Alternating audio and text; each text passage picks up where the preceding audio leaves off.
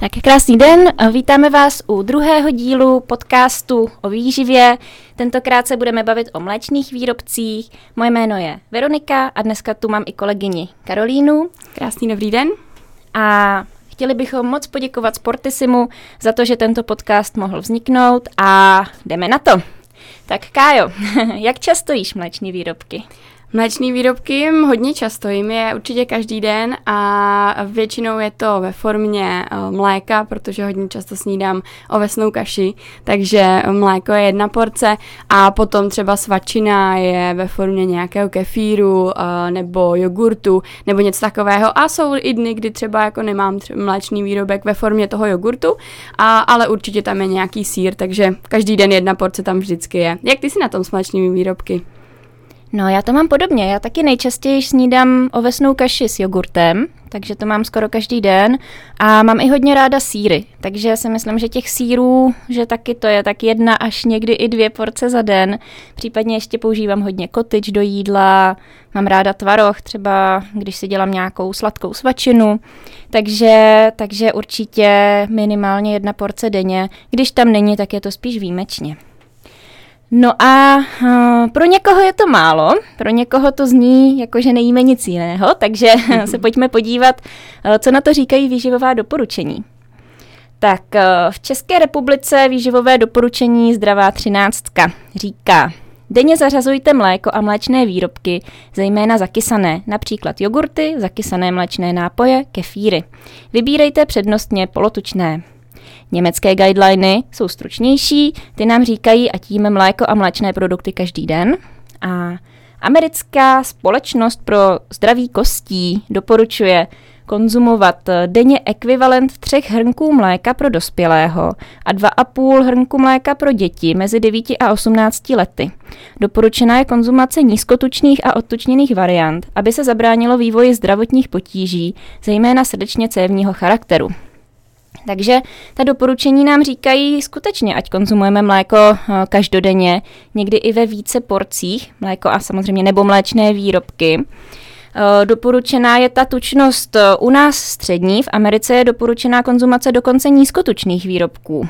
Když se však podíváme do Google, zadáme tam heslo eh, mléko a mléčné výrobky jsou zdravé, tak nám vyjde i spoustu článků, případně doporučení, že bychom je vůbec konzumovat neměli, že nás zahleňují, že nízkotučné mléčné výrobky jsou vůbec to nejhorší, že jsou plné cukru, škrobu, eh, nevstřebají se z nich vitamíny, dočteme se dokonce i, že mléko může způsobit rakovinu anebo odvápňuje kosti, což je v rozporu s těmito doporučeněmi.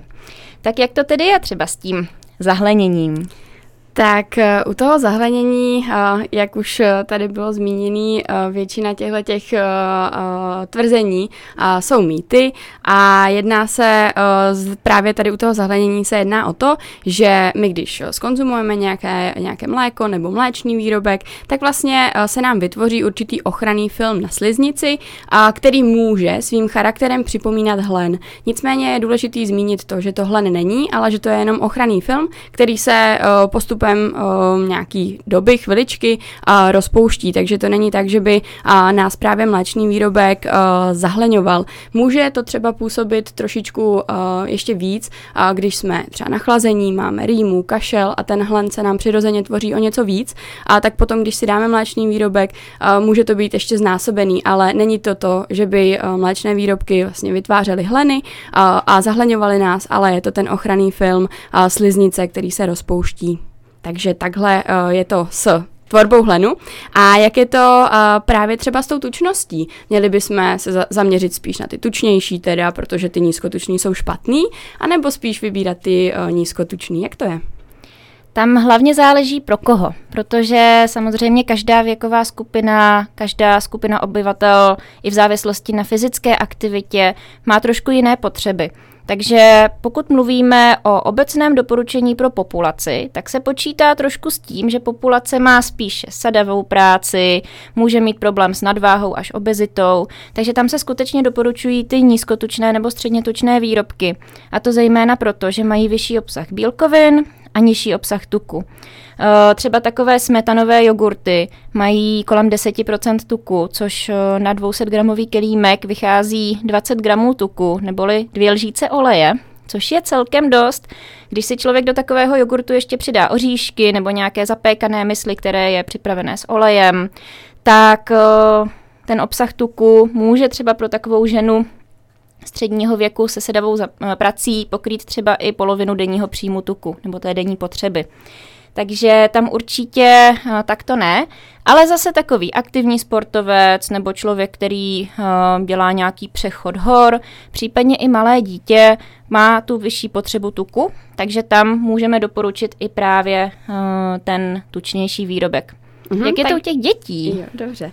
A u těch dětí, uh, u těch dětí přesně tak, jak jsi říkala, tam můžeme z začátku určitě uh, volit právě uh, ty tučnější uh, mléčné výrobky, vůbec nemusíme zařazovat ty nízkotučné, naopak třeba takový uh, nízkotučný tvaroh pro děti nemusí být úplně to nejideálnější, už jenom z toho hlediska, že právě obsahuje i velké množství bílkovin, uh, což právě pro malé děti uh, v takovém množství už zase uh, nemusí být úplně prospěšné, takže u malých dětí se vůbec nemusíme bát, když zařadíme uvádíme právě ty polotučné nebo i tučné uh, mléčné výrobky a zároveň uh, je i důležitá určitá pestrost u těch dětí uh, těch mléčných výrobků, uh, můžeme jim je třeba i různě uh, ochucovat, a, takže um, takhle je to s tučností u, u uh, dětí a jejich mléčných výrobků. No, s tím ochucováním, to je taky zajímavé, protože spoustu lidí si myslí, že nízkotučné výrobky jsou automaticky zdrojem cukru. Uh, to úplně není pravda, protože tady existuje legislativa, která nám říká, že když se něco jmenuje bílý jogurt, tak tam nesmí být cukr přidaný. Uh, v jeho ve složení nebo ve výživových hodnotách, jak je napsané sacharidy z toho cukry, tak tam cukr najdete, ale v malém množství a jde o laktózu, což je mléčný cukr, který se přirozeně vyskytuje v těch mléčných výrobcích a e, jeho konzumace není nějak škodlivá ani jako když má člověk sedavé zaměstnání, takže toho se vůbec bát nemusíme. Důležité je, aby ten cukr nebyl ve složení, což nemůže být, pokud se výrobek jmenuje bílý jogurt, ale pokud se výrobek jmenuje třeba uh, bílá pochoutka nebo uh, jogurt uh, sladký nebo něco takového, tak uh, tam ten cukr samozřejmě přidaný být může. Takže uh, ta legislativa definuje jenom ten bílý jogurt. No a uh, u těch nízkotučných výrobků samozřejmě existují i varianty, které jsou uh, ochucené, takže máme třeba takový nízkotučný jahodový jogurt a tam samozřejmě přidaný cukr být může, stejně jako by ale mohl být v plnotučném jahodovém jogurtu. A to množství cukru bude dost podobné. Eh, na 200 gramový kelímek to většinou vychází eh, na nějaké až 4 kostky cukru, což je docela dost, takže na to je potřeba opravdu dát pozor, pokud zrovna nejde o svačinu v nějaký náročný sportovní den a e, vyhýbat se těm ochuceným mléčným výrobkům, jak nízkotučným, tak klasicky plnotučným. Mm-hmm. A potom uh, vlastně, když za mnou někdo přijde a řekne mi, že ty uh, ochucený mléčný výrobky vlastně vůbec jako nemá rád a nemůže je jíst, radši si dá ten, uh, ten takhle, řekla jsem to špatně, že? Řekla jsem to naopak, takže naopak, když má rád ten neochucený uh, mléčný výrobek, tak rád zařazuje ty ochucené mléčné výrobky a ten neochucený prostě nezvládá. Tak jakým způsobem tohle vyřešit, aby um, si ten jogurt mohli nějakým způsobem dochutit a nebyl tam právě tolik uh, toho přidaného cukru. Hmm. No spoustu lidí to řeší tak, že si koupí bílý jogurt a přidá si tam marmeládu. Ale ona ta ochucující složka v těch jogurtech, kterou tam přidá výrobce, často je v podstatě marmeláda nebo džem. Takže eh, tím to úplně nevyřešíme, ale existuje čekankový syrup což je takové unikátní sladidlo, protože jako jediné z takových těch klasických syrupů, jako máme javorový syrup, agávový syrup, med, třtinový cukr, kokosový cukr, to všechno je zdrojem velkého množství cukru. Eh, to, že tam je nějaké malé procento přidaných eh, vitamínů, minerálních látek, tak to z toho nedělá o nic lepší cukr. Pořád toho cukru přijímáme velké množství, což je to největší negativum. Ale ten čekankový syrup eh, je složený z vlákniny, z inulínu a má sladkou chuť, takže tam v podstatě si přidáme do jídla vlákninu a krásně nám to ten jogurt ochutí. Jediné, na co je potřeba dát pozor, že citlivější jedince může trošku nadýmat, takže to jenom sledujte, když byste se rozhodli ho použít, tak když by vám to nedělalo dobře, tak to může být ten důvod. A v dnešní době se i hodně setkáváme s vlastně s mléčnými výrobky, které jsou třeba uh, doslazované sladidly. Uh, většinou to jsou umělá sladidla, jako je třeba sukralóza, acesulfamka, uh, nebo třeba i stevie. A často z toho lidi mají uh, právě uh, zase trošku obavy, že to je něco, co by v tom jejich jídelníčku uh, být vlastně nemělo.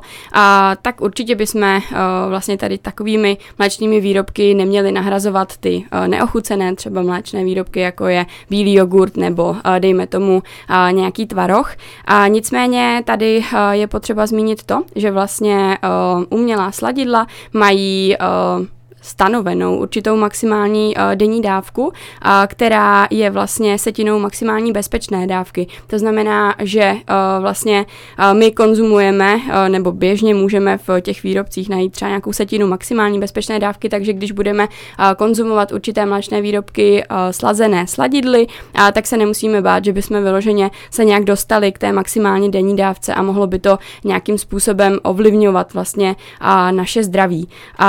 Potom je tam ještě taková stevie, která může působit na někoho uh, třeba uh, trošičku lépe a radši zařadí takový výrobek. A taky se jedná o sladidlo a je uh, sice vlastně přírodního charakteru, nicméně právě třeba u stevie je ta povolená dávka ještě nižší než u toho aspartamu, takže tady je fajn si uvědomit, že ne, že když je to přírodní, takže to automaticky neznamená, že je to vlastně lepší. A když se ještě budeme bavit tady o těch eh, mléčných výrobcích a i o těch odtučených mléčných výrobcích, light výrobcích, a tak uh, veru často tam bývají i třeba uh, složky, jako je guarová guma um, nebo uh, něco takového. Máme se toho bát, nebo je to vlastně v pořádku? No, ono to zní děsivě, když se řekne, že tam je guma, že, to je, že tam uh, Andy jednou řekla, to se mi líbilo, že si lidé představí, jako když by jim tam někdo nastrouhal pneumatiku. Takže to uh, není rozhodně klasická guma, jak si ji představíme, ale je to takzvaná rostlinná guma a uh, guma se jí říká proto, že vlastně ta rostlina vytváří takový slis a ten slis je v podstatě vláknina. Takže uh, když se pak podíváme třeba na účinky gumy guar na zdraví, tak najdeme převážně studie, kde se třeba zkoumá, že diabetikum prospívá v léčbě diabetu, protože snižuje glykemický index potravin nebo té stravy celkové skonzumované. Eh, prospívá i na snížení cholesterolu v krvi tím, že ve střevě na sebe dokáže navázat eh, žlučové kyseliny, které obsahují cholesterol a odstranit je společně se stolicí z těla ven. Takže ta guarová guma, stejně jako xantanová guma, má dokonce zdraví prospěšné účinky. A to, že se používá jako zahušťovadlo, tak to je takový vedlejší efekt té vlákniny. V podstatě, když si dáte třeba čia semínka nebo lněná semínka do vody, eh, nebo se dělají různé ty chia pudinky, kdy se nechají nabít třeba v mléku, tak uh, vám vytvoří taky takový slis. A ten slis vám to mléko nebo tu vodu zahustí. Takže je to vlastně zahušťovadlo. A stejný efekt má ta guarová guma, akorát, že ještě, řekněme, silnější. Takže jí stačí menší množství a používá se právě třeba v některých těch mazacích sírech, protože ono tím, že odstraníme z výrobku uh, část té smetany, tak eh, ta smetana dokáže být hutnější, tužší. Takže když tam není tolik toho tuku, tak ten výrobek by mohl být příliš tekutý a řeší se to právě přidáním té vlákniny. Takže toho se určitě bát nemusíme a naopak nám to může ještě prospět. Takže vlastně není vůbec špatně, když si koupíme jogurt, ve kterým nám nestojí ta lžička, jako v nějakém tom smetanovém. Určitě. Ale tam taky záleží na technologii výroby, protože eh, když máme jogurty zrající v kelímku, což jsou eh, různé ty farmářské či selské jogurty, tak ty bývají obecně hutnější než eh, takové ty klasické jogurty, které zrají v tanku ve velkém jakoby, prostoru a promíchají se, pak se teprve plní do těch kelímků, takže ty jsou přirozeně tekutější. To, že jogurt chutná trošku jinak, nebo v něm stojí lžička, to je pak spíš uh, senzorické plus nebo mínus, mm-hmm. jak pro koho. Uh, neznamená to, že ten jogurt je méně kvalitní nebo že obsahuje méně probiotik, to určitě ne. Mm-hmm. Jasně, super, super. tak jo. Uh, myslím si, že k té první části, že to bylo všechno, tak si teďka dáme písničku a budeme se těšit zase za chviličku u druhé části. Krásný dobrý den, tak vítejte zpátky u poslechu druhého dílu našeho podcastu o výživě. Za jehož realizaci děkujeme Rádiu Love Music a Sportisimu.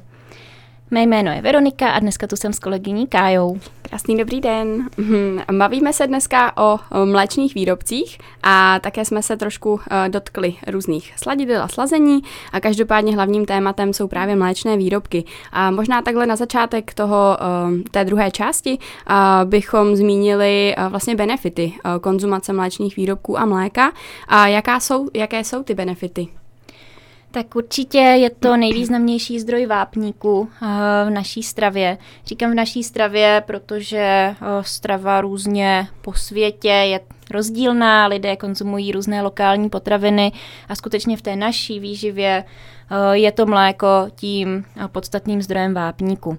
Uh, další benefit je samozřejmě to, že mléčné výrobky jsou zdrojem i bílkovin. Uh, těch zdrojů bílkovin máme víc, tam je to celkem i uh, snadno nahraditelné, nicméně pravidelná konzumace bílkovin, mléčných výrobků nám určitě pomůže mít dostatek bílkovin ve stravě.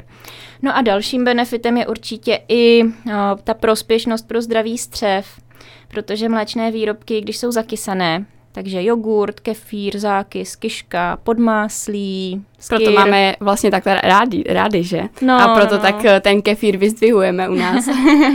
Je to tak. Uh, tak tím, že obsahují probiotika, tak pomáhají uh, zdravě osídlit naše střevo, čímž podporují dobré trávení, ale zdraví střeva souvisí i s celkovou imunitou a v současné době se zkoumá i třeba uh, vliv uh, na mozek, na naší nervovou soustavu, ale je to zatím v počátku výzkumu, takže tam bych ještě nedělala velké závěry. Nicméně, co víme, je, že tyto výrobky jsou prospěšné a třeba právě ten kefír je podle mě e, úplně zázračná potravina, když člověk cestuje protože spoustu lidí, e, když cestují, tak e, mohou mít různé střevní potíže nebo problém s vyprazňováním, a ten kefír je něco, co je dostupné ve většině eh, supermarketů, ve většině zemí. Eh, my už si děláme takovou mapu kefíru úplně, že testujeme, přesně, přesně. které země je nejlepší. A eh, opravdu to dobře umí podpořit, to trávení. Kde ti chutnal kefír nejvíc? Protože ty jich vyzkoušela podle mě eh, hodně. Já jsem za stolik kefíru eh, po světě nevyzkoušela, ale musím říct, že mě třeba hodně chutnal teď naposledy v Itálii, kde měli vlastně i ochucený kefír, eh, který byl bez přidaného cukru vyloženě, takže mi to přišlo jako takový fajn pro lidi, kteří nemají rádi ty neochucené kefíry třeba. Takže jaký byl pro tebe ten nejlepší a nejchutnější?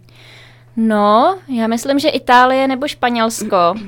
Ve Španělsku jsme měli úplně skvělý kozí kefír na Kanárech, takže mm-hmm. ten byl úplně špičkový. A potom v Itálii taky, no, tam, tam ty mléčné výrobky umí. super, super. No a jelikož jsme už tady nějaké uh, mýty uh, zmínili v první části, co se týče mléčných výrobků, tak možná je nějaký, který tobě přijde úplně jako nesmyslný, který tě jako třeba vždycky dostane do kolena, pobaví tě. no, tak uh, mně právě přijde úplně absurdní to tvrzení, že mléko odvápňuje, protože ono v podstatě dělá pravý opak a uh, často se argumentuje tím, že uh, Země, která má nejvyšší konzumaci mléka, má zároveň nejvyšší výskyt osteoporózy, což laicky řečeno je odvápňování kostí. A tou zemí je Amerika, USA. Takže uh, tam samozřejmě, když si představíme životní styl uh, v USA, tak uh, nám může být jasné, že to, že mají vysoký výskyt osteoporózy nemusí být souvislost s vysokou konzumací mléčných výrobků, ale je to spíše i tím, že je tam běžný ten sedavý styl života.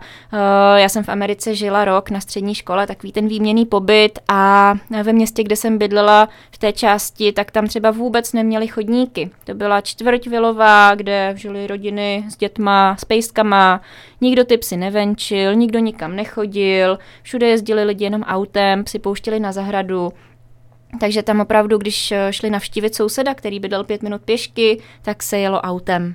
Takže tam opravdu to souvisí spíš s něčím úplně jiným. Než jsou mléční než výrobky, jsou které jsou spíš benefitem. Jasně, přesně jasně. tak. A naopak přesně, jak jsme říkali, je to bohatý zdroj vápníků a pro nás jeden z nejcennějších tady v České republice.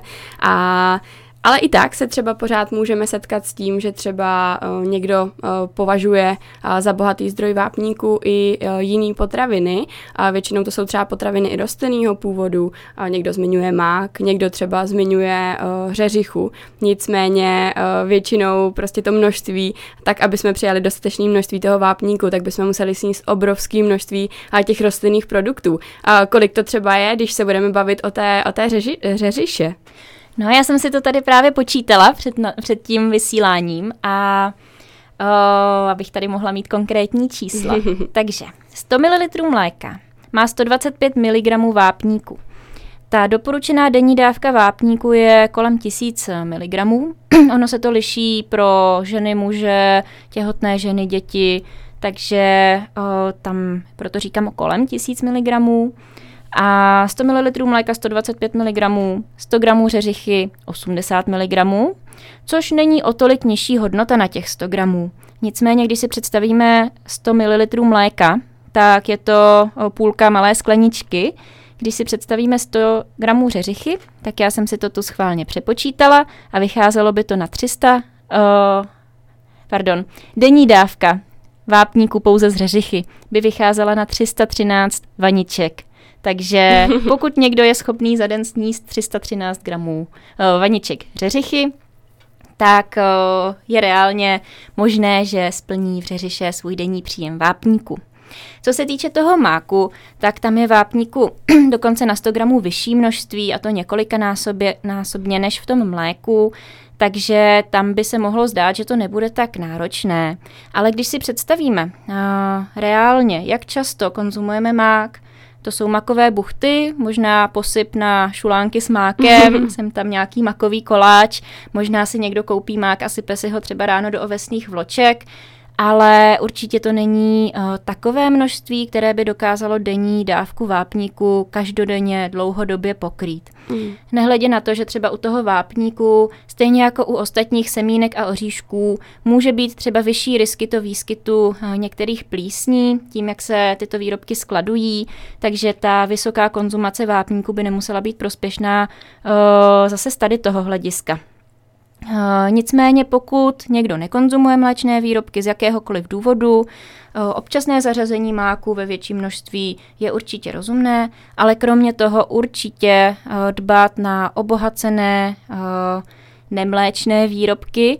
Například sojové mléko se dá koupit s přidaným vápníkem a vitamínem D, stejně tak rostlin nápoj, ovesný nápoj, tak uh, sledujte, aby opravdu tam ten vápník byl, protože ve chvíli, kdy ty mléčné výrobky vyřadíme, vápník nenahradíme, tak se za klidně i několik let ty potíže, zejména s mineralizací kostí, mohou objevit. Já musím říct, že, váp, že mák mám jako hodně ráda, ale i když ho mám tak moc ráda, tak ho nekonzumuju určitě každý den, takže zrovna z něho to určitě podle mě není tak úplně možný fakt pokrýt všechnu, všechnu tu potřebu, kterou, kterou vlastně máme. Hmm. A, takže to by bylo k vápníku. A co nějaký další, další mýty? Máš ty nějaký? Já mám, já mám a mám uh, takový, kdy uh, vlastně se říká, že káva s mlékem uh, je pro nás uh, nějakým způsobem škodlivá a vždycky mě to pobaví, když uh, si vlastně třeba někde v kavárně s někým uh, dám kávu a dám si ji s mlékem a ten dotyčný uh, zásadně bez mléka, tak se vždycky jako podivuje třeba nad tím, že uh, piju uh, kafe s mlékem. A já teda nepiju jinou kávu, mě káva s mlékem chutná a bylo to pro mě takový, že vlastně jsem na tom začínala, začínala jsem na nějakým latéčku, takže téměř mléko.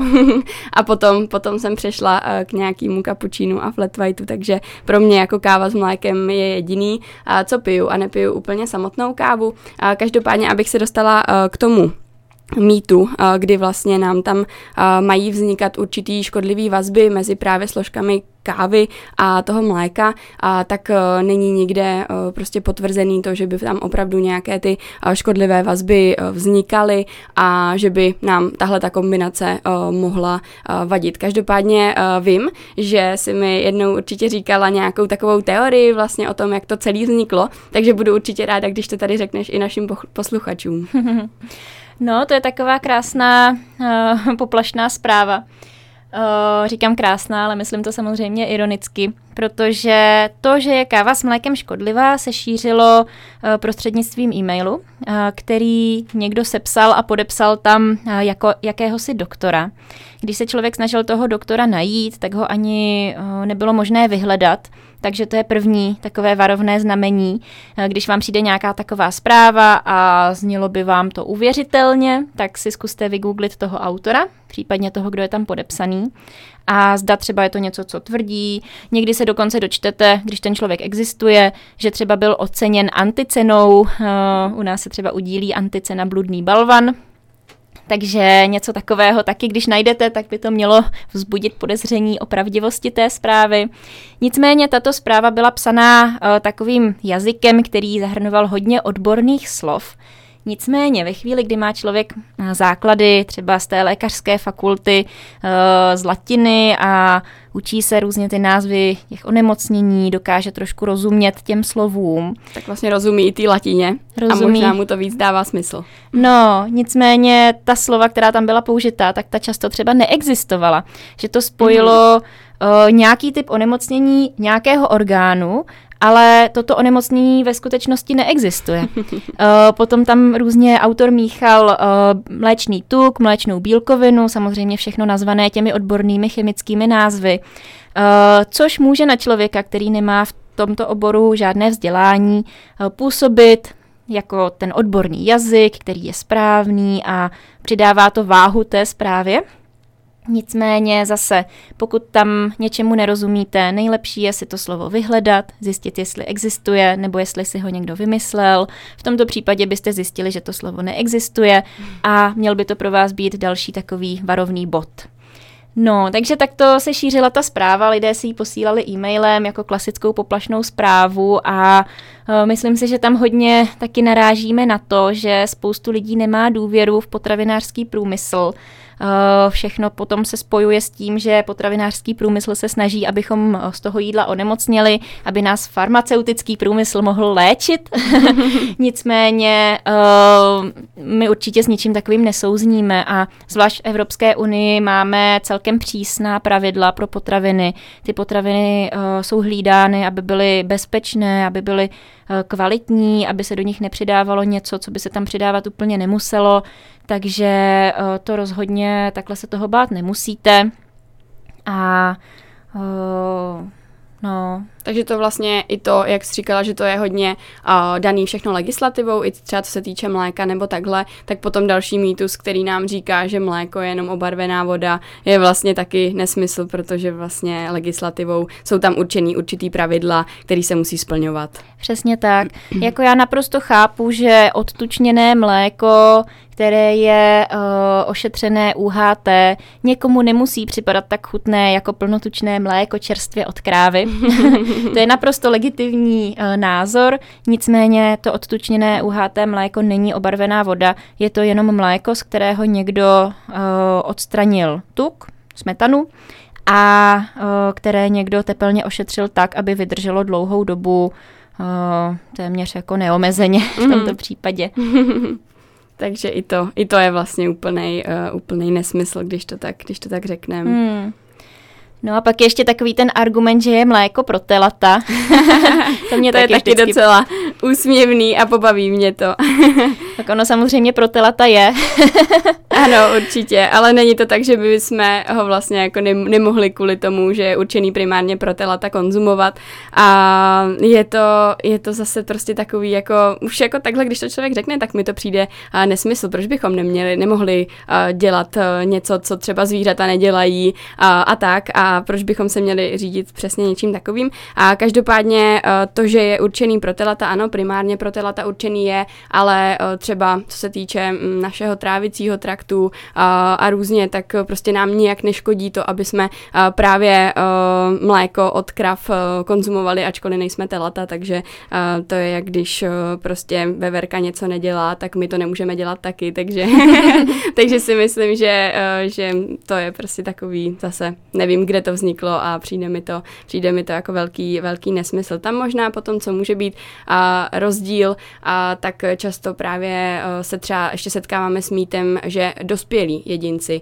a, tak pro ně vlastně není to mléko a že děti ho můžou vlastně trávit o něco lépe, a kde to vlastně souvisí s enzymem laktáza, který vlastně štěpí a, laktózu, a, což je vlastně ten mléčný cukr a, a tím je pro nás vlastně mléko lépe stravitelné, což u dětí je právě tento enzym v největším množství, největší míře a potom trošičku ta jeho funkce vlastně klesá v dospělosti. Nicméně bylo to tak hodně dřív, že vlastně v dospělosti jedinci mm, téměř jakoby měli fakt jako minimální tu funkci a té laktázy, nicméně ten vývoj, a ta evoluce člověka potom a dospěla až k tomu, že tam vznikla třeba i určitá mutace k tomu, aby jsme mohli to mléko lépe trávit a pak vlastně ten vývoj už k tomu takhle vedl, takže už většina z nás třeba má úplně v pohodě, vlastně zvládá a, strávit tu laktózu. Možná jsou nějaký státy, který mm, to tak ještě nemají, No, možná ani nikdy mít nebudou. ono je to právě daný tím genetickým vývojem a tím, že u nás třeba není celoročně takový sluneční svit, jako například v Africe, tak bylo důležité, abychom získávali vápník a vitamin D právě z těch mléčných výrobků a proto se ta tolerance u nás zvyšovala. Eh, zatímco třeba v Africe je eh, téměř 100% výskyt laktozové intolerance v dospělosti a ti lidé eh, nezvládají třeba konzumovat to klasické nijak neupravené mléko do té bezlaktozové formy v dospělosti, ale je to tím, že zase ty látky oni získávali jinak. Proto nebyl důvod, aby se u nich to takto vyvinulo evolučně. Takže se setkáme s tím, že třeba v Africe, u Indiánů v Severní Americe nebo například u některých Aziatů je ten výskyt laktozové intolerance až 100%. U nás eh, v České republice je poměrně nízký a zároveň pokud ho někdo má, tak eh, to, že máte laktozovou intoleranci nutně neznamená, že nesmíte konzumovat žádné mléčné výrobky, ale může to znamenat, že třeba nesmíte nebo neměli byste, nebude vám dělat dobře konzumace mléka a smetany, ale už zvládnete jogurt nebo jiné zakysané výrobky, protože právě tím uh, kysáním se obsah laktózy snižuje a ten výrobek se stává potom uh, pro některé jedince stravitelnější. I ve chvíli, kdyby vám dělal špatně klasický jogurt nebo třeba i tvrdé síry, tak existují bezlaktozové varianty, které určitě doporučujeme zařadit právě proto, abyste nepřicházeli o ten cený zdroj vápníku. Takže vyloženě, když má někdo uh, laktózovou intoleranci, tak není vlastně úplně nutný hned přecházet třeba na rostlinné jogurty, ale uh, jít třeba ještě přes tu variantu těch bezlaktózových výrobků, kde máme pořád ten zdroj bílkovin a cených a zároveň i vápníku, takže um, nemusíme hned jít uh, a vyřadit všechno mléko, mléčné výrobky, bezlaktózové výrobky a přejít na uh, rostlinnou stravu, co se týče náhražek mléka a mléčných výrobků. Určitě. Tak jo, já myslím, že to uh, dnešní, dnešní díl byl celkem už obsáhlý, že vás nebudeme zahlcovat dalšími informacemi a uh, třeba se toho tématu dotkneme ještě v některém z našich dalších dílů. Budeme se těšit uh, pravidelně každou sudou středu na rádiu Love Music v 8 hodin večer a Mějte těš- se krásně. Mějte se krásně, těšíme se na další díl.